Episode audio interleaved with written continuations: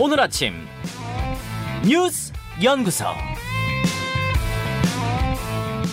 오늘 아침 뉴스의 맥을 짚어드리는 시간 뉴스 연구소 뉴스도 김준일 대표와 함께합니다. 어서 오십시오. 안녕하세요. 예, 윤 대통령의 유엔 총회 연설 얘기로 시작을 하죠. 예, 자유만 21번 얘기를 했는데 예. 어제 이제 어, 열 번째 일반 토의 어, 연사로 연단에 올라서 자유와 연대 전환기 해법의 모색이라는 제목으로 이제 연설을 했습니다. 한 11분 정도 됐죠. 예, 한 15분이 원래 주어지는데 11분 했으니까 음. 좀 짧게 2,500자 분량으로 좀 짧게 했다 이렇게 네. 평가할 수 있는데 뭐 이제 자유와 평화에 대한 위협은 유엔과 국제사회가 그동안 축적해온 보편적 국제 규범 체계를 강력히 지지하고 연대함으로써 극복해야 된다.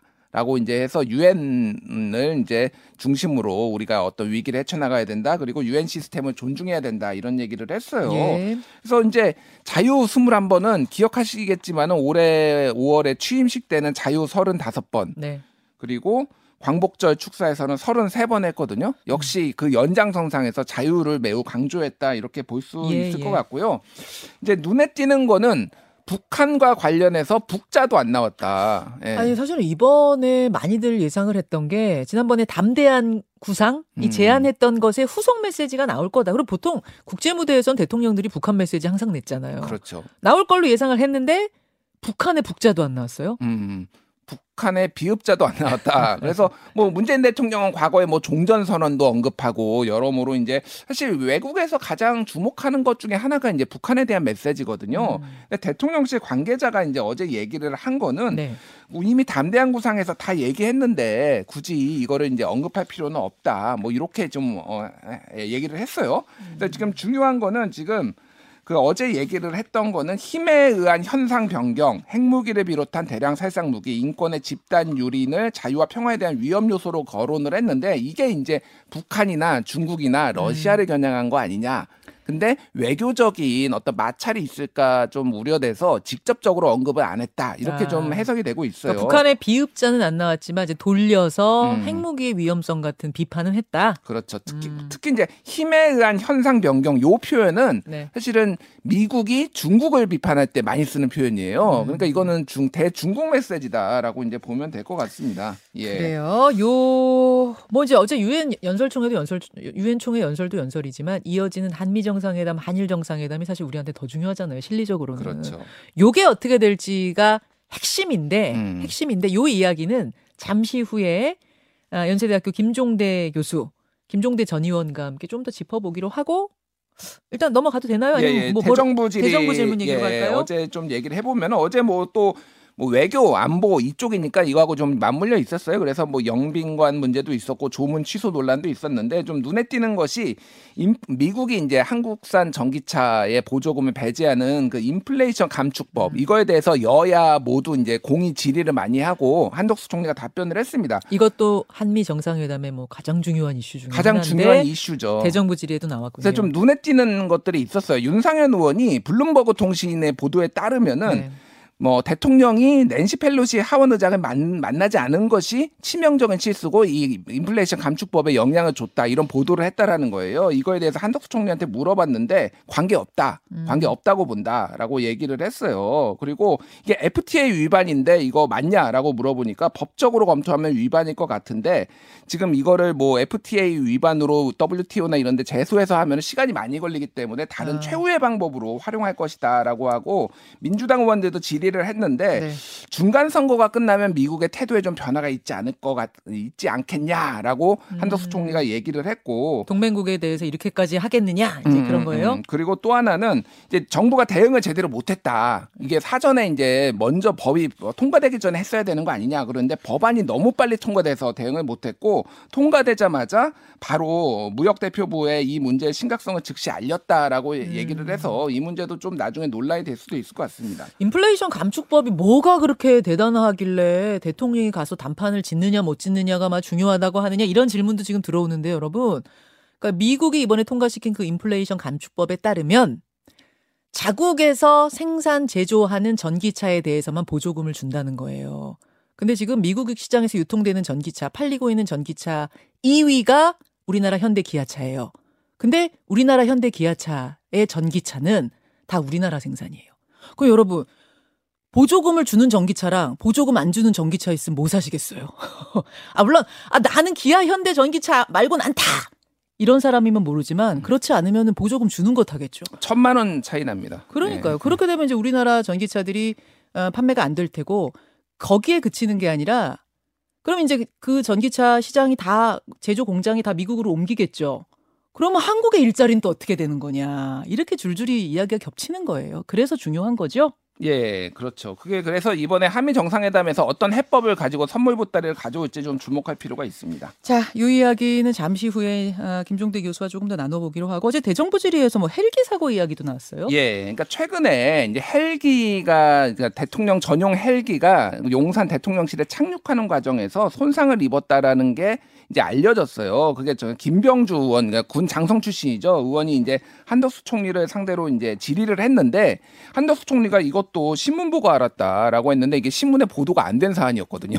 그래서 그 전에 영빈관도 신문 보고 알았다 그래서 뭐 민주당에서는 식물 총리가 아니라 신문 총리다 이런 뭐, 뭐 성명도 발표하고 신문 종리다. 예, 예. 이렇게 근데 이 헬기 사고 얘기는 그러니까 무슨 그 용산 대통령실 헬기장에서 헬기가 착륙하다가 이륙하다가 예, 예. 뭐저 꼬리 부분이 날개에 손상됐다는 건데 그렇죠. 근데 신문에 안 난 거잖아요. 우리도 음. 몰랐잖아요. 그러니까 지금 그 김병주 의원 얘기로는 헬기 이착륙장 크기가 80m 곱하기 80m가 돼야 되는데 지금 한남동 관저에도 그런 게 없고 대통령실에도 그거 그런 것들이 좀 부족한 거 아니냐 이런 지적을 한 거예요. 대통령실의 얘기는 그렇진 않다. 대통령실의 헬기 이착륙장은 그 규격을 만족하는데 예. 이번에는 부품에 좀 이상이 있었던 거다. 이렇게 답을 했네요. 예, 예, 그런 예좀 공방이 오갔는데 재밌었던 거는 대통령 전용 헬기가 VH-92 뭐 이런 건데 알고 있느냐 그러니까 어, 한덕수 총리가 규격까지는 모르는데 그건 의원님만 아는 지식인 것 같다. 존경합니다. 이렇게 얘기를 해서 그것도 좀 화제가 됐습니다. 예. 그래요. 그래서 그 뭐 대통령실 용산 대통령실의 헬기장은 국방부 장관도 쓰던 거기 때문에 아마 그 규격은 맞을 맞을 거예요. 다만 이제 관저 짓는 거. 음. 거기는 외교부 장관이 쓰던 관저를 이제 대통령이 쓰게 되는 거라 거기에도 충분한 공간이 있는 건지 그건 좀 체크해 볼 필요가 있겠더라고요. 예, 다음으로 갑니다. 예, 친환경으로 분류된 원전. 이건 어떤 얘기죠?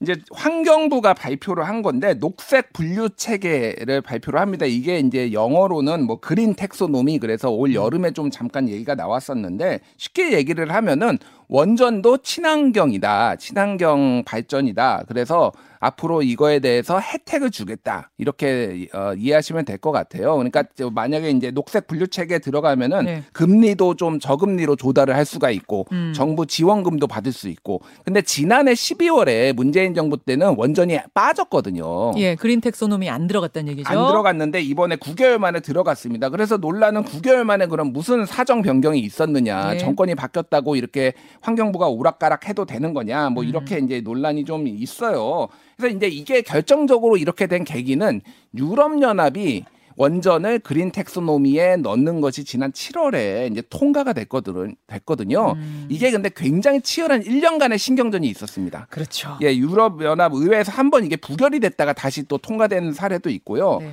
그러니까 왜 그러냐면은 한마디로 얘기하면 원전파 프랑스 같은 경우에는 전체 전력의 75%를 원전으로 생산을 해요. 어. 그래서 원전 국가들이 있고 예. 또 탈원전 국가 독일을 비롯해서 이런 데서 치열하게 이제 신경전을 벌인 거예요. 음. 그래서 일종의 타협안이에요. 그래서 결국은 그 원전이 통과가 그러니까 그린 텍소노미로 분류가 됐는데 2045년 이전에 건설 허가를 받아야 되고 2050년까지 고준위 방사성 폐기물 처분 시설을 운영하기 위한 어떤 계획이 나와야 된다. 그래야지만 이게 어 친환경으로 분류가 된다라는 타협안으로 이제 통과가 됐어요. 음, 근데 문제는 한국에서 지금 어제 이제 원전이 이제 친환경으로 분류가 됐는데 이 어, 방사성 폐기물 고준위 방사성 예. 폐기물 처리장에 대해서는 언급을 안 했습니다. 아. 그러면은 유럽은 여- 어, 어, 기준이 있는데 한국은 기준이 없는 거잖아요. 음. 그러면 이게 말이 되느냐라고 했는데 이미 뭐 환경부에서는 이미 그 계획을 세워놨다. 2060년까지 만드는 걸로 계획을 세워놨기 때문에 따로 언급을 안 했다.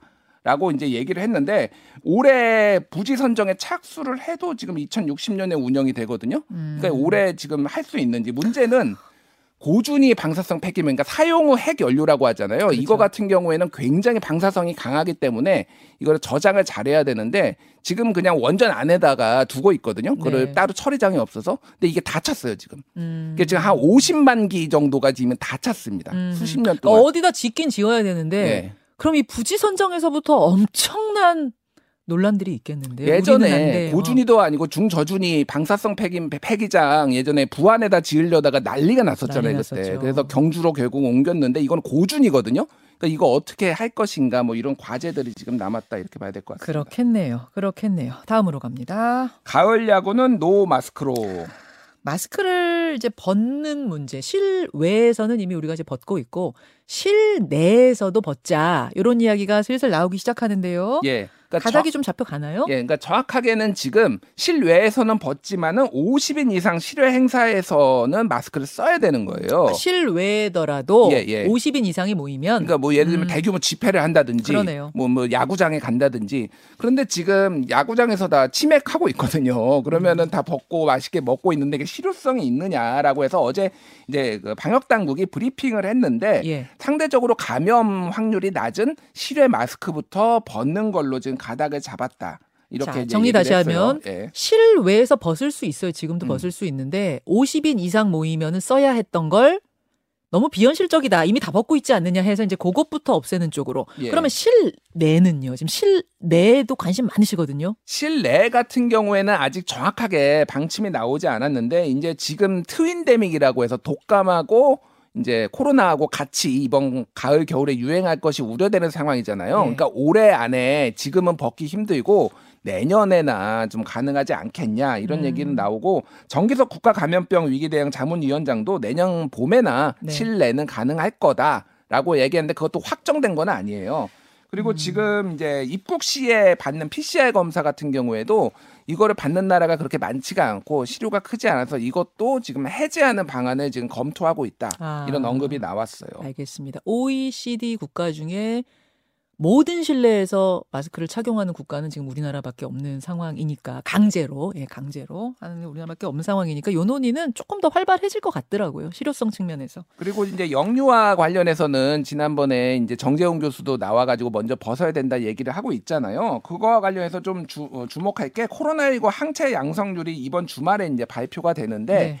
애들이 가장 높을 가능성이 높다. 이게 정재훈 교수가 또 다른 방송에서 나와서 얘기를 했어요. 음. 왜냐하면 애들은 백신을 덜 맞았기 때문에 항체가 되게 많은 애들이, 그러니까 항체가 있는 애들이 많을 거다. 그러면 이거를 근거로 해서 아이들은 먼저 마스크를 벗는 방안 이런 것도 네. 조금 강구가 될 가능성이 있습니다. 요 얘기하면은 아유 쓰면 무조건 좋은 거 아니야 하시는 분 계시는데 제가 계속 말씀드리지만 득과 실을 따질 때가 됐다. 득실 차원 요것에 대한 생각입니다.